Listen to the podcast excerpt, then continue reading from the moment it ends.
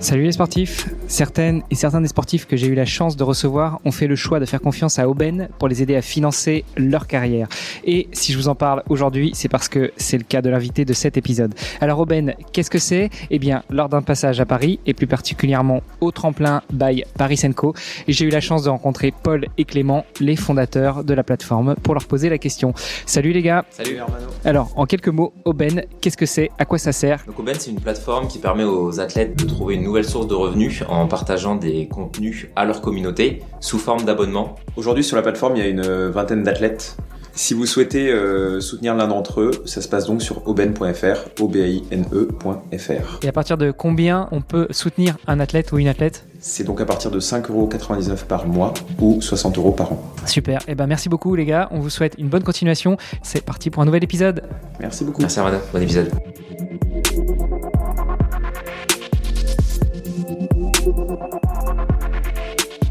Dis papa, ils font quoi les sportifs quand ils sont pas sur le terrain? Eh bah croyez-moi, quand votre fils vous pose cette question, ça fait réfléchir. Surtout quand on sait que pas mal d'entre eux jonglent avec un ou plusieurs jobs pour pouvoir joindre les deux bouts. Et j'ai réalisé que beaucoup d'entre nous se posent la même question.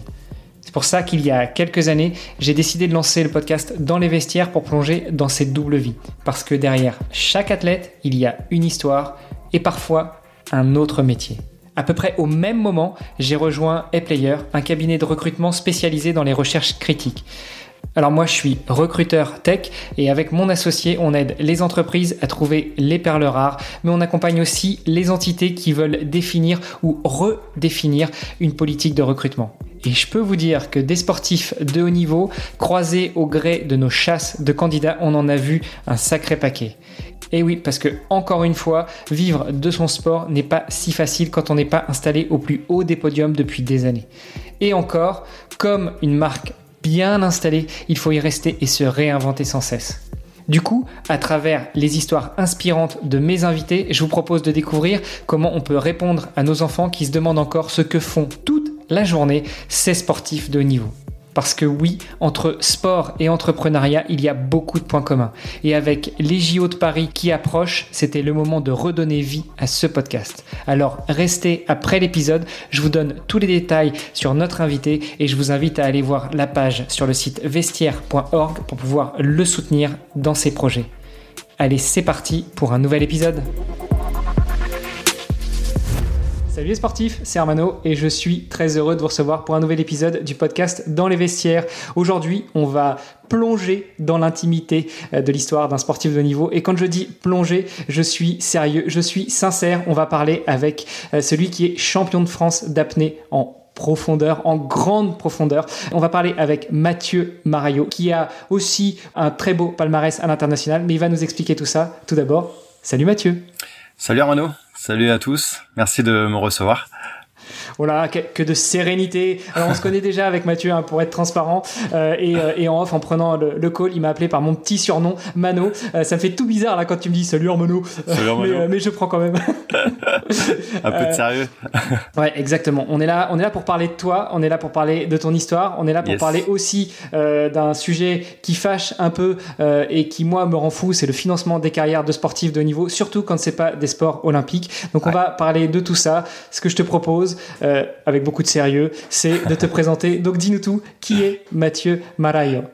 Ok, et eh ben écoute, euh, pour faire euh, pour faire simple, je m'appelle Mathieu Maraio, j'ai trente-six ans et euh, comme tu l'as dit, donc euh, on va plonger en profondeur parce que je suis apnéiste et euh, ça fait donc euh, maintenant ça fait une bonne dizaine d'années que je pratique. Euh, j'ai commencé euh, aux Philippines en fait, euh, à la suite euh, de, d'un travail que j'avais, euh, qui était pompier de Paris. Et en fait, euh, j'ai quitté, euh, j'ai quitté les pompiers de Paris en fait pour euh, pour me lancer euh, à fond dans l'aventure apnée. Euh, il y a dix ans maintenant, euh, ça m'a emmené euh, dans beaucoup d'endroits dans le monde. Euh, dans un premier temps, j'étais j'étais parti en Asie. Après, je suis parti. Euh, bon, je vais pas donner toutes les destinations, mais en gros, j'ai je parcours un petit peu le monde depuis cette dernière décennie. euh, pour euh, pour l'apnée, pour m'entraîner, pour participer à des compétitions euh, internationales et euh, et voilà. Bon, c'est déjà pas mal. Tu te ouais. souviens la première fois qu'on s'est vu, t'avais euh, même pas dix-huit ans encore et ton rêve justement, c'était d'intégrer les pompiers de Paris. On ouais. s'était retrouvés euh, sur une cyclo, la cyclo des copains en Auvergne où euh, où j'avais euh, bah, à la base roulé avec ton père qui était mon patron à l'époque et euh, qui avait dit oh je vais ramener mon fils, il faut aussi un petit peu de vélo, un petit peu de sport, c'est comme ça qu'on s'est rencontrés. Ouais. Euh, puis après avoir roulé, on a été un petit peu euh, se baigner et là je me suis dit non non, ce mec est pas que cycliste, il est aussi un très grand nageur. Et tu me disais que justement ton rêve c'était les pompiers de Paris. Qu'est-ce qui fait que euh, bah, ton rêve à dix-huit ans c'était ça? T'as bossé un peu en tant que pompier de Paris et puis ouais. après t'as switché sur un autre rêve qui est euh, l'apnée. Alors en fait, il faut savoir ce que que j'avais déjà en tête avant d'intégrer les pompiers de Paris, c'était de, de d'intégrer la spécialité euh, aquatique. Donc euh, déjà, enfin en fait moi depuis que je suis gamin, le, la dimension euh, aquatique, elle, elle a toujours euh, occupé une place très importante dans ma vie, euh, que ce soit sur le plan euh, sportif, euh, professionnel, euh, euh, et cetera. C'est, ça a toujours, ça a été mon élément de, de base. Donc euh, les pompiers de Paris, moi c'est c'était donc effectivement c'était un rêve à l'époque et mais je l'ai pas fait dans le but euh, d'intervenir forcément dans les dans les incendies comme on peut l'imaginer. Moi j'avais déjà en tête euh, d'intégrer cette cette fameuse unité euh, spécialisée en intervention aquatique euh, et c'est ce que j'ai c'est ce que j'ai fait en fait. Je suis parti euh, au bout de deux ans et demi euh, passé en, en ce qu'on appelle en compagnie d'incendie. Euh, j'ai ensuite euh, passé les les tests de sélection pour euh, pour devenir euh, sauveteur et, euh, et j'ai intégré ensuite la caserne de la Monnaie, euh, qui est euh, l'une des casernes les plus atypiques en France puisque c'est une euh, c'est une péniche euh, qui est euh, qui est à quai en, en plein cœur de Paris et euh, et du coup en fait pendant les deux autres années et demie euh, qui ont qui ont suivi, euh, bah mon mon mon poste était de, de secourir les personnes euh, euh, en danger qui qui tombent dans l'eau. Bon, après voilà tout ce qui tout ce qui a trait euh, à, aux interventions pompiers, ça peut être des suicides, ça peut être des euh, des accidents sur les voies sur berge, et cetera, et cetera. Donc euh, voilà, c'était euh, c'était ça un petit peu le, le lancement, le point de départ euh, de l'apnée. Avant euh, avant de commencer à voyager, j'avais déjà euh, goûté un petit peu à tout ça, mais dans dans un côté euh, un peu plus glauque que ce que je peux le vivre aujourd'hui. Ouais, c'est clair. Surtout que euh, j'ai pas l'habitude de le demander, mais toi, tu es d'origine de la région parisienne. Alors, on l'aura compris, ouais. comme moi. Hein, de toute façon, il paraît qu'on est super nombreux partout. On a des origines italiennes, de par ouais. notre nom, ça s'entend. Euh, mais euh, mais toi, t'as grandi à Paris. Euh, oui. C'est vrai qu'à Paris, euh, au bord de l'eau, euh, la mer bleue, le lagon, tout ça. C'est pour ouais. ça que t'étais proche de, de de l'élément aquatique. C'est pour ça que t'as voulu être euh, sapeur-pompier de Paris dans le milieu aquatique.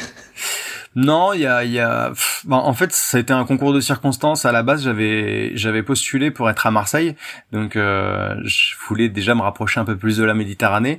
Mais euh, je sais pas, je pense que sur mon dossier, ils ont vu un Parisien arriver à Marseille, ça leur a pas trop plu. Euh, du coup, j'ai même pas passé la porte des sélections, et je me suis dit bon, bah écoute, euh, si c'est comme ça, tant pis. Euh, c'est que j'étais fait plus pour être euh, euh, pour la brigade, donc euh, bah je vais aller à, à fond pour la brigade, et puis euh, et puis voilà quoi. Mais euh, ça a été effectivement, ça a été cinq années, euh, cinq années d'expérience euh, de vie qui ont été vraiment formidables. J'en garde un, un souvenir euh, mémorable.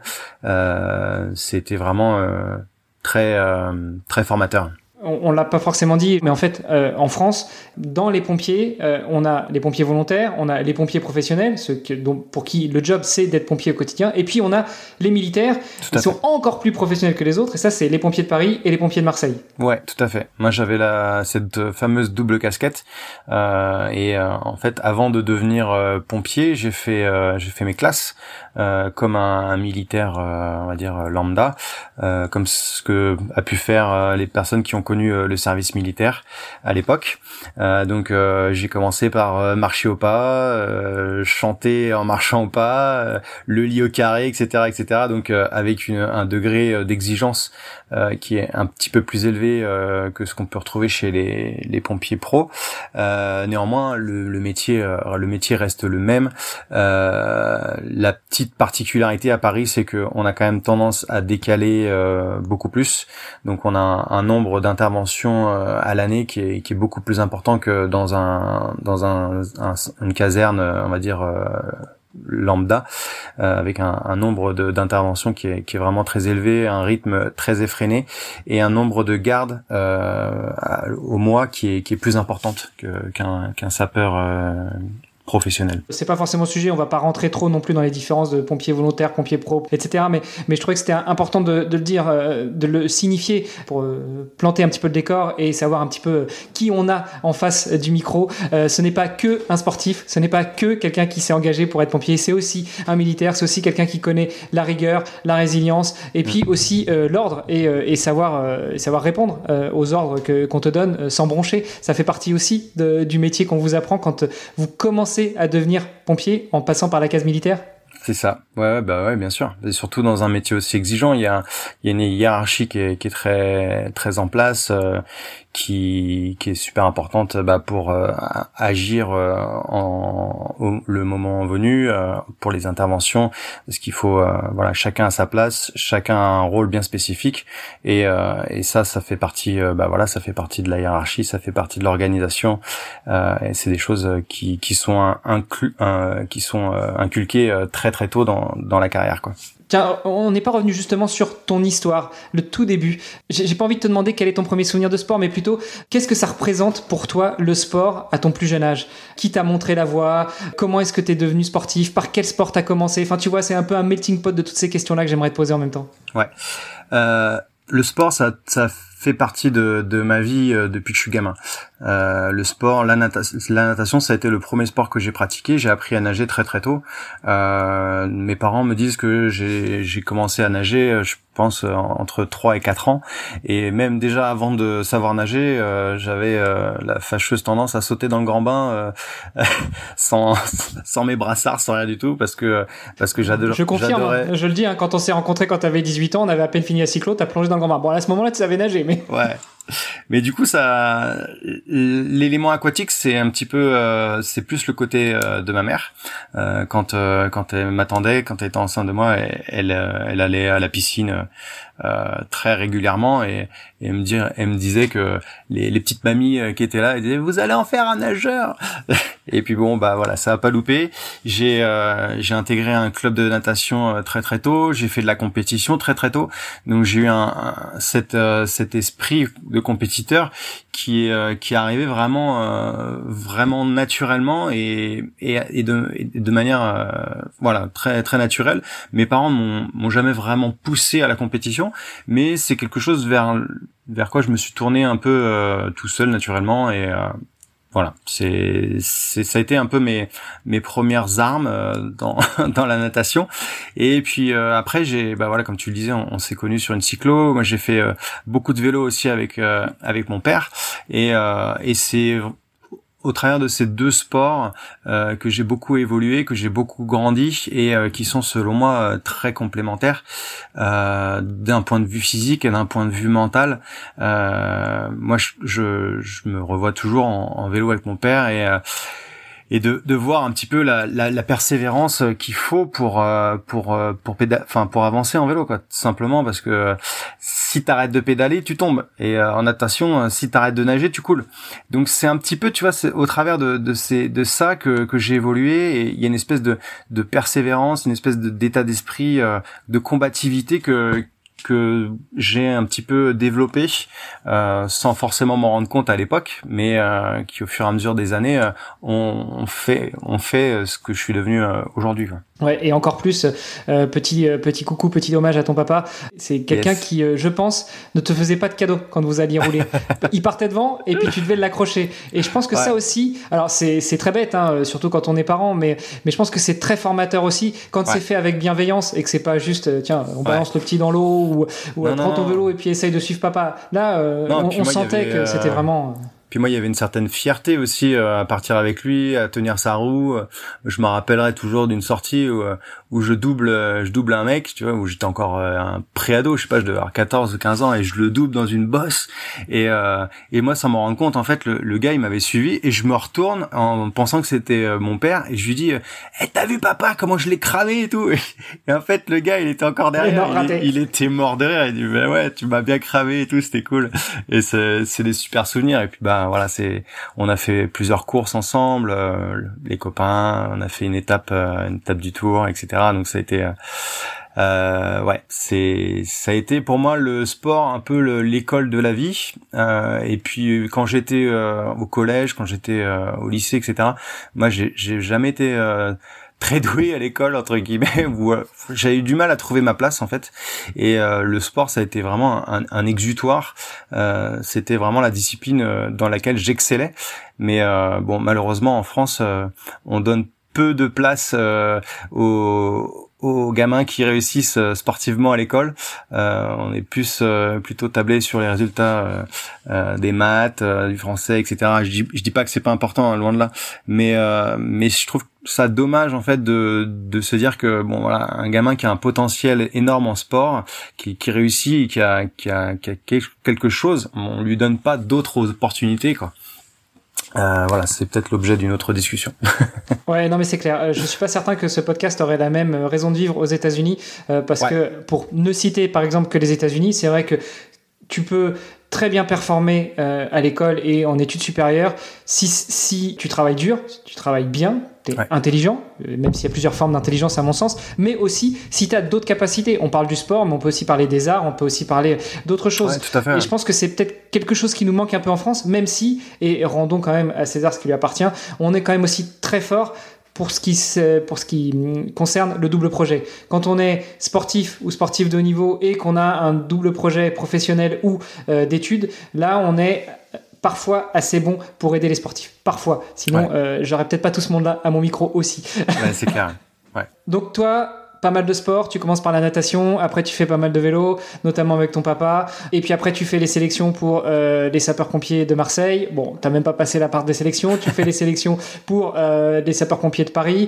Euh, tu, euh, tu fais tes classes. T'intègres les sapeurs-pompiers de Paris. Euh, deux ans et demi à être euh, à la brigade. Après deux ans et demi où tu nous dis que t'as pu intégrer la section euh, aquatique, Tout voire même sub-aquatique. Qu'est-ce ouais. qui se passe à la fin de ces deux ans et demi-là? Est-ce que t'es en fin de contrat et donc tu te dis, bah, je vais faire autre chose? Ou c'est toi qui claque la porte pour justement faire autre chose? Non, en fait, euh, donc euh, c'est un contrat, un contrat avec l'armée de terre, donc c'est un contrat de cinq ans. Et euh, à la fin de ce contrat, moi, j'ai, je me vois pas renouveler. J'ai, j'ai vraiment, j'aspire à autre chose. Et euh, en parallèle des pompiers, quand j'ai eu, j'avais quand même pas mal de, de temps euh, de, de, de, de repos. On appelle ça les, les permissions. Donc euh, pendant ces, ces semaines-là, je, je voyageais beaucoup, notamment aux Philippines, et cetera. Et en fait, pendant euh, pendant que j'étais pompier, lors d'un voyage à Bali, Euh, je fais euh, mon premier niveau euh, en apnée, un petit peu les niveaux que tu peux imaginer en, en plongée bouteille. Il y a des écoles maintenant qui font la même chose mais en apnée. Et du coup, euh, arrivé à ce, à, à ce, en, en, à Bali, pardon, euh, je fais, je fais, je passe mon premier niveau. Et là, c'est un peu la, la révélation, parce que j'avais, j'avais déjà en tête de, de quitter la, la brigade et de, de devenir euh, euh, moniteur de, de plongée bouteille. Et en fait, quand j'ai découvert l'apnée, euh, ça a été euh, ça a été vraiment euh, je me suis dit en fait mais c'est c'est ça qu'il faut que je fasse, quoi. C'est ça m'a tellement euh, bouleversé. Ça a été euh, un chamboulement d'émotions, de, de sentiments, de de bien-être tellement euh, indescriptible. Euh, j'ai voulu en faire ma vie, quoi. C'est c'est c'est, c'est ça, ça a été vraiment ça le, le déclic. Et et ça a fait un petit peu rappel à, à ce que à ce que j'avais euh, découvert quand j'étais gamin, tu vois, en regardant Le Grand Bleu. Euh, c'est, ça a été aussi, euh, je pense, euh, un peu, euh, ça m'a, ça m'a un peu dirigé aussi dans cette voie. Quand j'avais, euh, je sais pas, cinq six ans, je rentrais de l'école et, et je regardais en boucle euh, le, le Grand Bleu, tu vois. Et, et c'était, c'est quelque chose qui, au fur et à mesure des années, est, est, est reculé, euh, est, est parti un petit peu dans un coin de ma tête où j'y pensais plus vraiment. Et, euh, et le jour où j'ai redécouvert ça euh, à Bali, mais en fait ça ça a complètement fait sens et euh, et je me suis dit, en fait, quand je suis rentré à Paris, je me suis dit il me reste un an euh, de pompier, euh, après ces un an je veux tout quitter et euh, partir euh, à l'aventure et euh, et donner euh, corps et âme pour l'apnée, quoi. Donc c'est ça, c'est parti de là, en fait. Alors c'est parti de là, euh, alors déjà tout plaquer et partir, euh, se lancer dans une nouvelle vie, ok, euh, c'était déjà un sacré challenge. Mm. À ce moment-là, est-ce que tu as déjà des, des rêves, des velléités de professionnalisme dans la discipline, ou tu dis juste je veux vivre de l'apnée, je vais aller ouvrir une école, ou je vais aller bosser dans une école et puis je vais enseigner au plus grand nombre? C'est, c'est ouais. quoi ce que tu te dis à ce moment-là? Exactement, en fait c'était, au début je j'aspirais pas à forcément aller faire de la compétition et euh, je, je pensais pas du tout à un jour arriver au niveau que j'ai aujourd'hui. Euh, moi ce que je voulais c'était euh, y aller, passer euh, mes, mes, mes niveaux, devenir instructeur d'apnée, euh, potentiellement ouvrir une école un jour, mais encore c'était pas forcément euh, l'idée. Et c'était euh, moi j'avais envie de voyager, j'avais envie d'avoir un, un job sympa, euh, d'enseigner l'apnée, partager un peu ma passion, euh, et puis euh, rouler comme ça, tu vois. Donc et, euh, et, et c'est dans cet objectif-là que je suis parti pour euh, pour devenir instructeur d'apnée. Et, euh, et enseigner, tout simplement. Et en fait, euh, plus j'ai pratiqué et plus je me suis laissé prendre au jeu, en fait, de la profondeur. Euh, je me rappelle quand j'ai quand je suis arrivé aux Philippines, donc c'était en deux mille treize, euh, pour valider le, le niveau euh, d'instructeur d'apnée, il fallait plonger à quarante mètres de profondeur. Donc euh, voilà, moi ça a été mon premier objectif. Je me dis bon allez, ok, on va faire quarante mètres. Euh, ça m'a pas pris trop de temps. Je crois que en, en l'espace d'un mois, d'un mois de pratique, j'étais arrivé à quarante mètres. Et, euh, et en fait, en arrivant à quarante mètres, euh, je me suis rendu compte que bah, j'avais envie de continuer à aller profond, que j'avais une certaine forme de facilité, c'est-à-dire que tu vois, on, on parle souvent de la compensation des oreilles en apnée, c'est un peu compliqué, et cetera. Moi, j'ai jamais eu trop de trop de soucis avec les oreilles.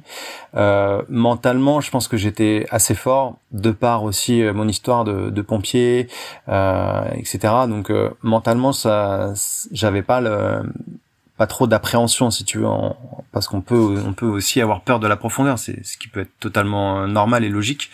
Et euh, en fait, moi, j'avais un petit peu tous les voyants euh, au vert, et je me suis dit bon, et puis j'avais surtout cette envie, tu vois, de, ce, cette envie irrésistible d'aller euh, d'aller taquiner des profondeurs, euh, et, euh, et dès que je passais une, une dizaine, bah je me disais bon allez, euh, maintenant pourquoi pas aller toucher les cinquante mètres, quoi. Et puis en fait je me suis pris au jeu, euh, ça a été un peu un challenge personnel où j'avais envie de, de d'explorer un petit peu mes limites, euh, voir ce qui était possible de faire, et, et très vite euh, j'ai pensé à la compétition. Voilà. Et voilà, et on y est, on est euh, dix ans plus tard. Alors on, on va pas revenir un peu sur toute l'histoire. Non. Peut-être pour euh, replanter un peu le décor. Dans l'apnée, il y a plusieurs disciplines. Très rapidement, tu, tu peux faire un, une overview de, de ces différentes disciplines pour que nos auditrices ouais. et nos auditeurs sachent à peu près de quoi on parle. Bien sûr. Alors moi, je, moi j'évolue dans, dans l'apnée euh, verticale, donc les, l'apnée en profondeur. L'apnée en profondeur, on peut la diviser en quatre disciplines, et les disciplines, en fait, ça va être euh, les moyens de propulsion qui vont euh, qui vont différer. Donc moi, par exemple, ma ma spécialité, c'est euh, le poids constant en monopalme. Donc je me déplace, je descends et je remonte à l'aide de la de la monopalme. Ensuite, tu as le poids constant en bipalme. Donc c'est le, le classique, hein, comme le, le chasseur ou celui qui qui veut aller voir les, les poissons avec une paire de palmes, tout simplement. Ensuite, on a le poids constant sans palme. Donc là, c'est un petit peu une forme de, de brasse euh, revisitée pour descendre euh, en profondeur. C'est la, la discipline la plus la plus difficile parce que on n'utilise pas du tout de matériel. Euh, donc euh, les profondeurs sont un peu moindres, sont carrément moins importantes dans cette discipline. Et euh, la dernière, ce sera l'immersion libre, mais là pour le coup on porte pas de palme, euh, on se déplace en se tractant le long d'un d'une corde. Voilà, donc à la descente et à la remontée, là ça fait des des temps d'apnée qui sont plus longs parce que euh, on, on se déplace euh, moins vite. Donc ça c'est pour la partie euh, profondeur, et après on évolue euh, un petit peu de la même façon en en piscine. Donc euh, en piscine, un apnée euh, horizontale. Donc là, le, le but est de, de pratique, de, de faire la, la plus longue distance. Euh, donc toujours avec euh, monopalme, bipalme, sans palme. On n'a pas l'immersion libre, on n'a pas la, la corde euh, à l'horizontale.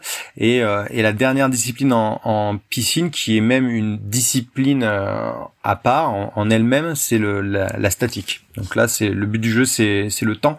Euh, donc on, le, celui qui gagne, c'est celui qui tient le plus longtemps, tout simplement. Donc là, c'est vraiment euh, un jeu euh, très très mental. Ouais. Et puis tu parlais tout à l'heure du Grand Bleu. Il y avait aussi cette autre discipline euh, qui n'existe plus, je crois, euh, où on descendait avec un poids. Donc on était accroché à un poids, ouais. on descendait, et puis après on remontait avec le plongeur de sécurité qui était en bas, là où on a atteint la ouais. profondeur qu'on avait annoncée, qui gonflait le ballon. Et puis après, bon, pour ceux qui ont fait de l'apnée ou de la plongée, P un V un, il y a P deux V deux.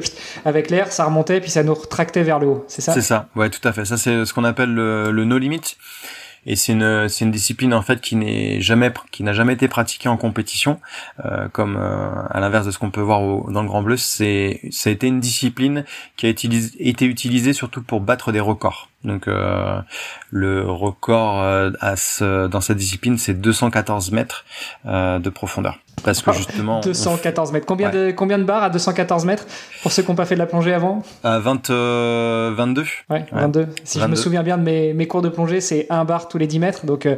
ouais, c'est ça, vingt-deux barres. Moi euh, moi là où je vais, j'ai euh, j'ai onze, presque douze barres. Donc tu rajoutes encore dix, encore dix barres.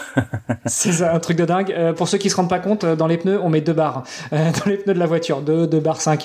Bon, c'est pas, c'est pas non plus les mêmes, les mêmes circonstances, mais voilà, ouais. c'est dix fois plus que la pression qu'on peut trouver dans un, dans un pneu de voiture.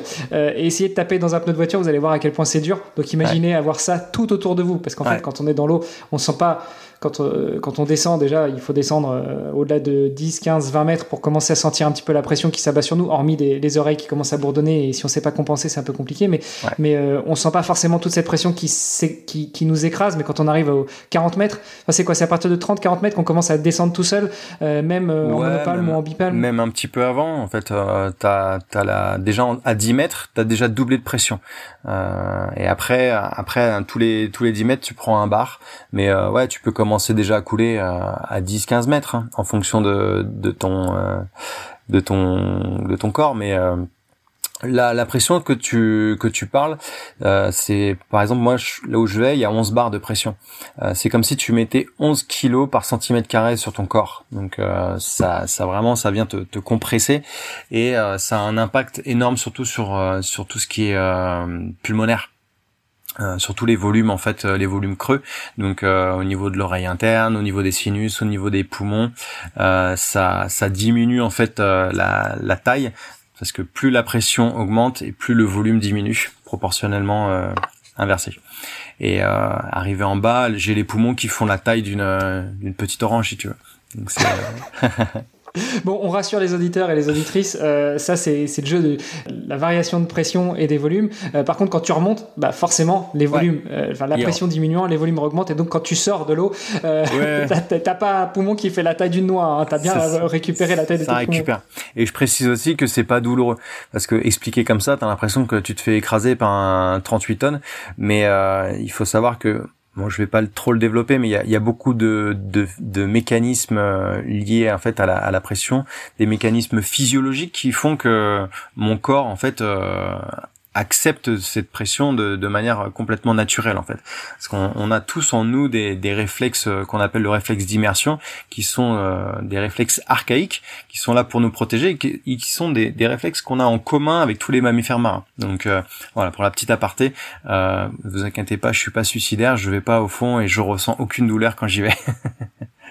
Non, tu ressens aucune douleur. Par contre, euh, et ça c'est des échanges que j'ai eu aussi avec d'autres apnéistes, et ce qui ressort notamment quand on se renseigne un petit peu, ce qui est entre guillemets douloureux, c'est cette envie de respirer.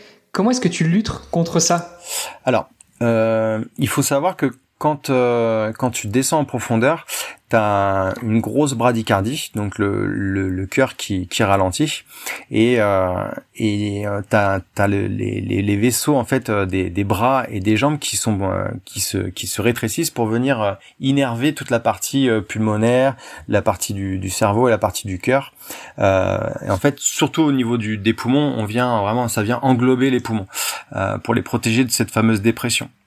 Donc en fait, on a on a tout un tas de, de mécanismes qui font que on on n'a pas forcément envie de respirer. On a beaucoup plus envie de respirer en piscine, tu vois, où euh, où ces réflexes-là sont pas sont pas présents, en tout cas beaucoup moins. Euh, on n'a pas tout ce qui est euh, le, le réflexe d'immersion, et cetera. Mais en termes de physiologie, euh, c'est c'est beaucoup moins présent. Donc on a beaucoup plus envie de respirer. Sous l'eau en profondeur, moi, j'ai quasiment pas envie de respirer, en fait. Voilà. Donc, euh, soit je m'en rappelle pas, soit soit je suis trop pété pour m'en rendre compte. Mais euh, en gros, euh, l'envie de respirer, moi, c'est pas quelque chose qui va me bloquer. En tout cas, c'est c'est pas quelque chose qui me fait peur quand je descends. Qu'est-ce qui te fait peur justement quand tu descends ? Est-ce que c'est la descente ? C'est le fait de rester au milieu, en bas ? euh, On le voit dans Le Grand Bleu, par exemple, pour reprendre cette référence-là, avec un Jacques Mayol ou un Enzo Molinal qui qui ont qu'une envie, c'est c'est, c'est de rester au fond, en fait. Ouais. Euh, ou est-ce que c'est la remontée ? Ou est-ce que c'est le fait de ressortir ? euh, Qu'est-ce que tu ressens quand t'es en bas ? Il y a plein de questions, hein, mais mais c'est pour te guider aussi. Puis c'est parce que c'est ma spécialité de poser ouais, plein de questions. Ouais, t'inquiète, il y a pas de souci. Euh, alors déjà, dans un premier temps, je voudrais dire que j'ai jamais eu envie de rester en bas. Euh, même, euh, c'est un peu l'image qu'on se fait des apnéistes, un petit peu euh, suicidaires, les mecs qui descendent pour aller voir des sirènes ou euh, rester au fond avec les dauphins. Moi, ça n'a jamais été le cas et je connais aucun apnéiste qui m'a déjà euh, qui m'a déjà dit ça. Euh, parce que on, on est avant tout des terriens et qu'on sait d'où on vient et, euh, et que en fait cette sensation là qu'on vit sous l'eau, euh, elle est tellement forte, elle est tellement belle qu'on a envie de la revivre et euh, c'est pas en restant en bas qu'on va la revivre. Donc euh, voilà, je voudrais vraiment clarifier ça. Euh, on n'est pas, euh, on, on n'est pas des des gens qui qui, qui essayent de, de frôler la mort, qui essayent de jouer avec les limites, et cetera, et cetera. Euh, tout ce qu'on fait quand on arrive dans ces profondeurs là, c'est des c'est des c'est c'est notamment dû à un, un entraînement drastique, euh, une préparation, une adaptation, beaucoup, beaucoup, beaucoup de temps de, de, d'entraînement, et euh, on n'arrive pas dans ces profondeurs par hasard. Euh, c'est c'est vraiment c'est, c'est là-dessus que je voudrais euh, insister, parce qu'on me dit souvent encore euh, ouais, mais tu euh, tu flirtes avec la mort, euh, avec les limites, et cetera. Alors que c'est pas du tout ça. Alors certes, ça peut paraître, ça peut paraître complètement dingue de, de plonger à ces profondeurs-là, mais moi, ça fait des années et des années et des années que je pratique, et ça a été une progression euh, quasiment du mètre par mètre euh, pour en arriver là. Voilà. Euh, ensuite, moi, je je vois la, l'apnée. En fait, euh, le fait de descendre, c'est c'est c'est pas un problème, tu vois, parce qu'en fait, on on a vraiment. Moi, je le je le vois vraiment de, de deux façons. La descente, c'est vraiment lié à la relaxation, la compensation des oreilles. On se laisse aller, on se laisse descendre. Il y a il y a quasiment pas de d'effort musculaire à fournir. Donc la descente, c'est vraiment lié à la relaxation. En revanche, la remontée, tu vois, on parlait de pression tout à l'heure, la pression qui nous fait descendre, qui nous fait couler, qui nous qui nous écrase. Quand on remonte, et eh ben cette pression elle est toujours présente, et si j'arrête de palmer, et eh ben je j'ai mon corps j'ai qui coule, je redescends naturellement.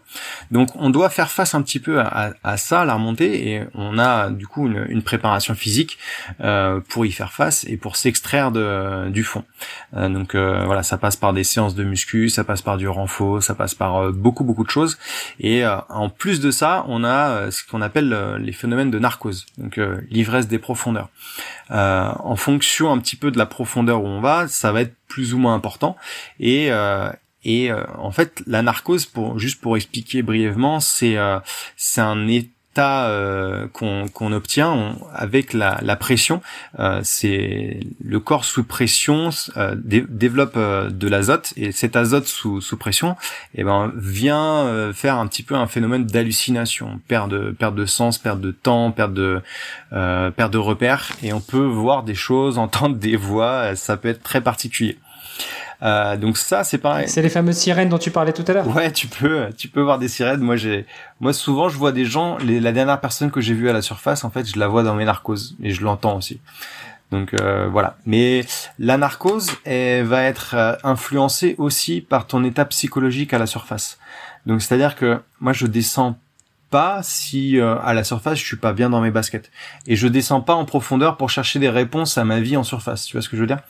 C'est que le il faut vraiment être au clair avec soi-même euh, pour aller à ces profondeurs-là, et euh, et c'est vraiment l'état psychologique va influencer sur ce ce phénomène physiologique. Donc ça, c'est vraiment super important à prendre en compte, et je l'ai déjà expérimenté des fois où tu sais, t'es un peu fatigué, t'es un petit peu euh, un petit peu surmené, t'as pas tu t'es pas bien hydraté, et cetera. Ben ça ça va influencer ta sur ta narcose. Euh, et s'il y a un truc qui pourrait me me faire peur avant euh, avant de plonger, ce serait pas en bas, ce serait plus euh, ma condition à la remontée, euh, donc la, la capacité à être à être, euh, à être euh, lucide Euh, à la remontée, nous, notre plus gros risque en, en tant qu'apnéiste, c'est euh, c'est la syncope. Euh, donc la syncope, c'est la c'est lié en fait à un taux d'oxygène qui euh, qui est tombé très très bas dans le dans le dans le corps, dans le sang. Euh, et ça, euh, bah, c'est un phénomène qui nous fait euh, qui nous fait perdre connaissance pour protéger en fait euh, les le, le, les dernières gouttes d'oxygène, si tu veux, pour préserver le, l'organisme. Et ça, malheureusement, quand ça arrive, eh ben ça ça ça te disqualifie, ça ne valide pas ta performance. Et puis euh, quand t'as quand t'as vécu, quand t'as expérimenté une, une syncope, bon voilà, forcément après tu te sens pas très bien. Euh, c'est quelque chose vraiment qu'on essaie d'éviter, euh, même si ça fait aussi partie de du, du parcours. Quand tu quand t'arrives à, à ces profondeurs-là, forcément tu tu flirtes un petit peu avec avec des limites et et des fois t'es t'es vraiment sur le fil du rasoir quoi. Mais mais c'est vraiment pas quelque chose que je que je je cherche à à, à avoir. Au contraire, c'est quelque chose que j'essaie d'éviter. Donc euh, par exemple pour les compétitions, euh, je je vais faire des annonces un petit peu en dessous euh, de ce que j'ai réalisé à l'entraînement parce que euh, on sait que il y a l'effet du stress qui va qui va te faire consommer plus euh, au niveau de la de la régulation euh, au niveau du, du, du système euh, système nerveux, et cetera. C'est ça a un, ça a un gros impact. Donc euh, il faut arriver à être conscient de tout ça et euh, et se connaître. Voilà. Petite réaction justement quand tu disais au début de la réponse que euh, tu euh, t'es pas quelqu'un qui flirte avec euh, la mort euh, et notamment euh, et, enfin ni toi ni les autres apnéistes d'ailleurs euh, ça se ressent aussi quand justement vous annoncez la profondeur à laquelle mmh. euh, vous avez l'intention d'aller euh, comme tu le dis c'est pas bah, je descends puis je verrai bien en bas et puis euh, quand je ouais. me sentirai plus bien je remonterai non, non c'est avant de descendre quelques heures quelques jours avant de descendre tu annonces à quelle profondeur tu vas descendre et ouais. le fil il s'arrête, enfin il s'arrête, il descend encore, mais en tout cas il y a un apnéiste de sécurité qui est là, pas un apnéiste, un plongeur de sécurité avec des voilà. bouteilles, lui, euh, qui est là pour euh, pour arrêter euh, le, le plongeur si jamais il va aller plus loin. Non, non, non, en fait c'est, ça c'est c'est ce que tu voyais dans le Grand Bleu, mais ça a bien changé depuis le temps. Donc effectivement le le câble est réglé à la profondeur à laquelle euh, tu annonces ta profondeur. Donc moi, dans mon cas, ce serait la, la plongée de la plus profonde de cette année, c'était cent dix mètres au championnat du monde. Euh, j'ai annoncé cent dix mètres. La corde en bas, elle, elle, elle s'arrête à cent dix mètres. Elle va pas plus loin. Euh, et il euh, n'y a pas de plongeur de sécurité en bas. Ça, ça n'existe plus. Maintenant, les, les, la sécurité, elle, elle est euh, uniquement euh, à la remontée. Donc, dans la, la partie la plus euh, la plus critique, c'est les, les vingt, trente derniers mètres. Et c'est là qu'ils nous rejoignent. Et ce sont aussi des apnéistes qui viennent nous retrouver. Donc il n'y a plus du tout de, de, de plongeurs bouteilles en bas. Et euh, de toute manière, euh, à ces profondeurs-là, ils pourraient pas nous, nous remonter d'urgence. Et il, le plongeur, lui, il peut pas remonter comme ça. Euh, par ouais, contre, puis, de toute façon, il peut pas y rester des heures non plus. Enfin, quel que soit ouais, le mélange non, que non, tu mets à la... cent dix mètres de fond, il reste une minute. La logistique serait trop trop importante. Euh, par contre, euh, on me dit toujours, mais en bas, t'es tout seul et qu'est-ce qui se passe si t'as un truc en bas ? Donc euh, déjà dans un, faut savoir que en bas, il se passe quasiment jamais, euh, il y a jamais d'accident en bas. Euh, c'est très très très très très rare. Moi, à ma connaissance, je, je l'ai, je, je connais peut-être une fois ou deux fois, il y a eu un, un problème en bas, mais sur euh, des, des milliers, des milliers, des milliers de, de plongées. Donc, et si jamais ça se produit, euh, on est toujours amarré en fait euh, le long de cette euh, de cette câble, de cette de cette corde. Euh, et si jamais il y a un souci, en fait, on, on a un système de contrepoids à, sur le bateau qui nous fait remonter d'urgence. Et euh, de façon à ce que on remonte le plongeur si jamais il y a un problème. Et ça, on le voit, on voit le plongeur qui évolue maintenant avec euh, des, des sonars. Euh, donc on voit vraiment une courbe qui descend et qui remonte. Euh, et maintenant, même sur les grosses compétitions, on a ce qu'on appelle le dive eye, qui est un drone subaquatique qui nous filme en fait euh, en, en bas. Euh, enfin, pendant toute la plongée, on, on voit vraiment l'évolution du plongeur à ce moment-là. Voilà. Bon, on, j'invite les auditrices et les auditeurs, moi c'est, même si j'avais des, encore des, des millions de questions à te poser sur la plongée, sur l'apnée en elle-même, ouais. euh, mais on les invite éventuellement soit déjà à te contacter, mais ça on mettra, on en parlera à la fin de l'épisode, euh, mais aussi à regarder un petit peu euh, tout ce qui se fait, tout ce que tu peux faire, tous les partages que tu peux faire sur les réseaux pour en savoir ouais, encore sûr. plus sur ton sport. Moi je voulais revenir sur l'aspect justement, et qui est l'essence même de ce podcast, financement de ta carrière.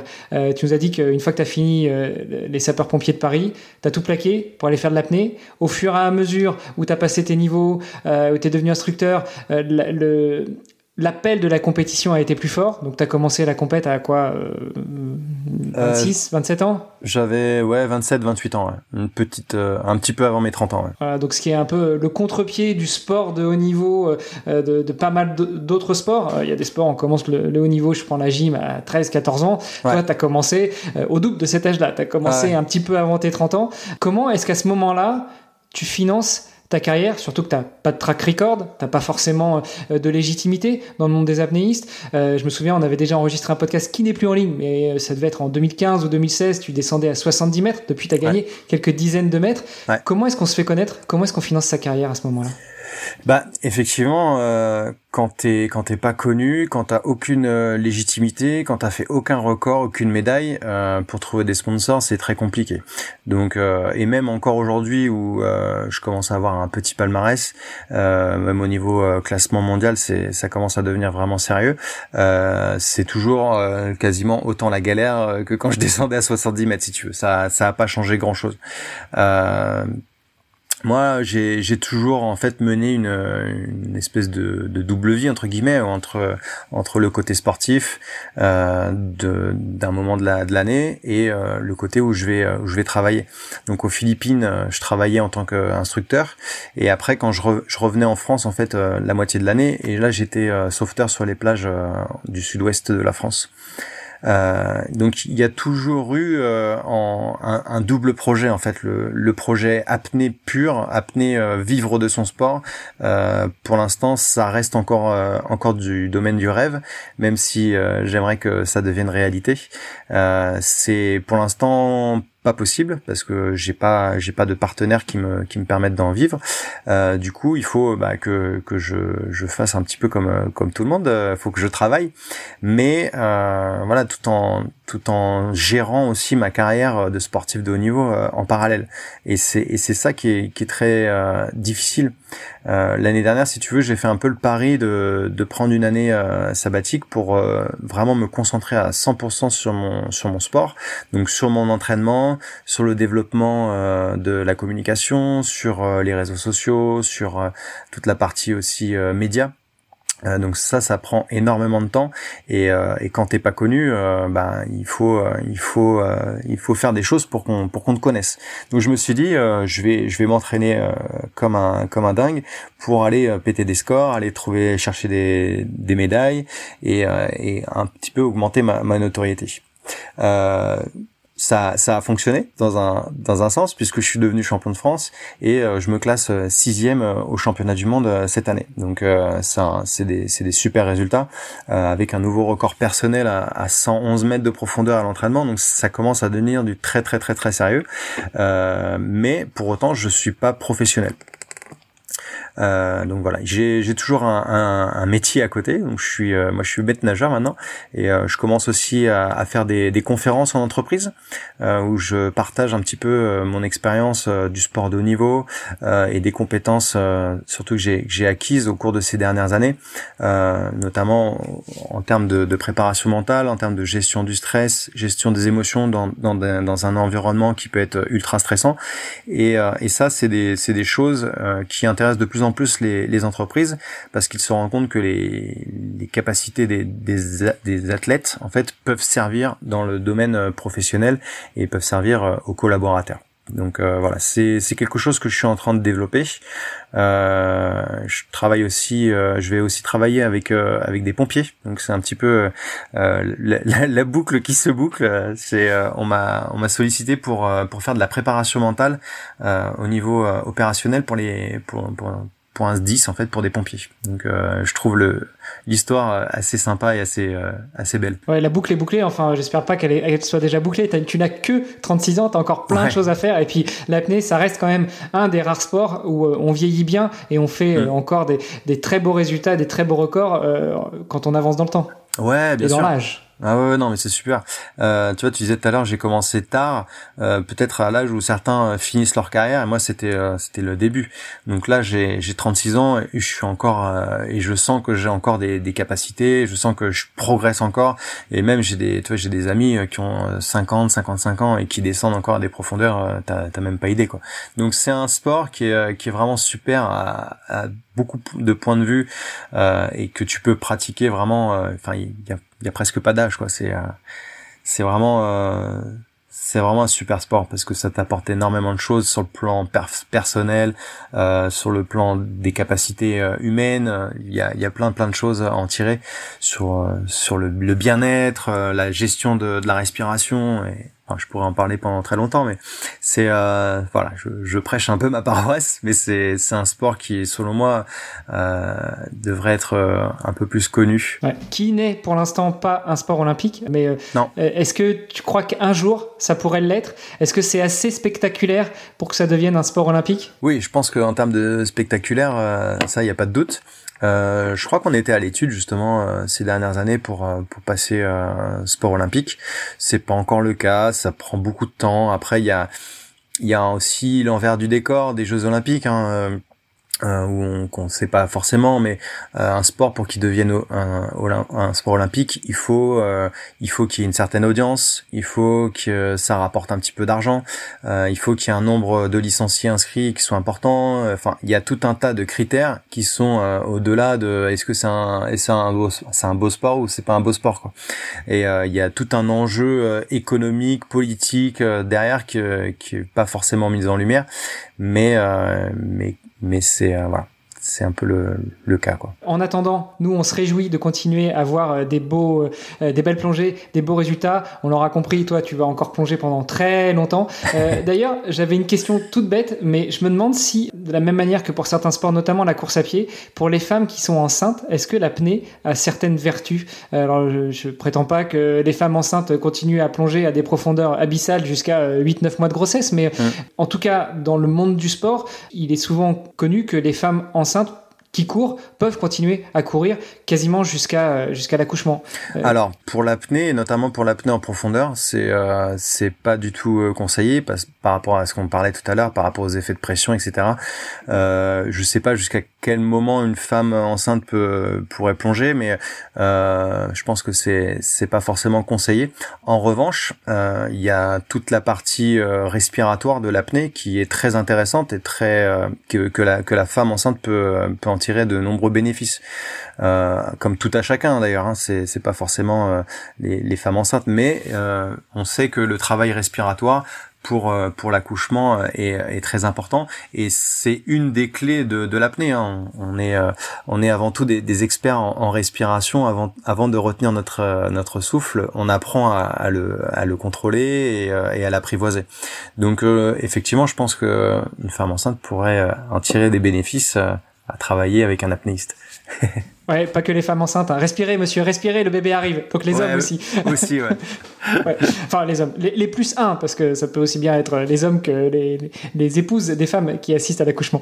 Écoute, Mathieu, c'était super intéressant, cet échange. Euh, est-ce qu'il y a d'autres points que tu voyais absolument nécessaires euh, qu'on échange aujourd'hui pour donner encore plus envie à nos auditrices et à nos auditeurs, bah, soit déjà de pratiquer, mais aussi de te soutenir dans ta quête vers les plus, non pas les plus hauts records, mais les plus profonds records? Ouais, c'est ça, les plus, les plus profonds, la quête la quête des, des profondeurs. Euh, non, bah écoute, euh, moi c'est c'était un grand plaisir. Si euh, si les gens sont euh, ont des questions, euh, je serais ravi d'y répondre. N'hésitez pas à me contacter. Vous avez aussi ma page Instagram sur laquelle je suis euh, assez euh, assez présent. J'organise aussi des stages euh, des stages d'apnée euh, au cours de l'année. On peut me retrouver euh, à différents endroits, euh, principalement à Lanzarote, aux Canaries. Donc euh, voilà, si jamais ça vous tente euh, d'essayer l'apnée, euh, bah n'hésitez pas à me contacter. Ce sera avec euh, avec grand euh, grand plaisir. Ouais, et on met tous les liens dans les notes de l'épisode euh, et puis euh, sur le petit site qu'on va faire pour toi, maraio point vestiaires point org, euh, mais ça aussi ce sera rappelé dans les notes de l'épisode. Mathieu, merci Super. beaucoup pour ton temps, merci pour cet échange, merci de nous avoir fait rêver et puis nous avoir mis à l'eau. D'ailleurs, je vais y aller là, je vais je vais aller je vais mettre les pieds dans l'eau et puis je vais essayer de nager un peu à défaut de plonger parce que à Castres, là où je suis, il n'y a pas vraiment de de grosses profondeurs. Ouais, je te rassure, chez moi non plus, il y en a pas beaucoup. Bon, il y a quelques fosses. euh, en région ouais, parisienne. Ouais. Mais euh, voilà, c'est c'est beaucoup de voyages, beaucoup de déplacements, et c'est c'est aussi pour ça que c'est difficile, parce que euh, vers chez moi c'est compliqué. Bah écoute, on te souhaite bonne continuation, et puis yes. euh, on suivra on suivra tout ça, et on se fera un plaisir de relayer euh, les prochaines plongées. Un grand merci à toi, Mano. À bientôt. Ciao. Ciao, ciao.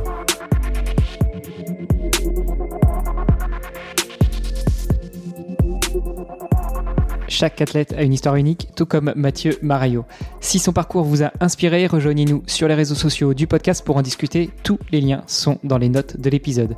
Découvrez-en davantage sur Mathieu et soutenez-le dans son défi en visitant vestiaires point org slash Mathieu. Chaque euro compte et cent pour cent de vos dons vont directement à l'athlète. Le podcast Dans les Vestiaires met en lumière ces héros du sport et ils ont besoin de votre soutien. Le meilleur moyen, c'est encore de partager leur histoire, de les aider à briller sur la scène mondiale. Allez, faites partie de cette belle aventure sportive et philanthropique. Sportez-vous bien, entraînez-vous bien. On se retrouve bientôt pour un nouvel épisode du podcast. Salut les sportifs!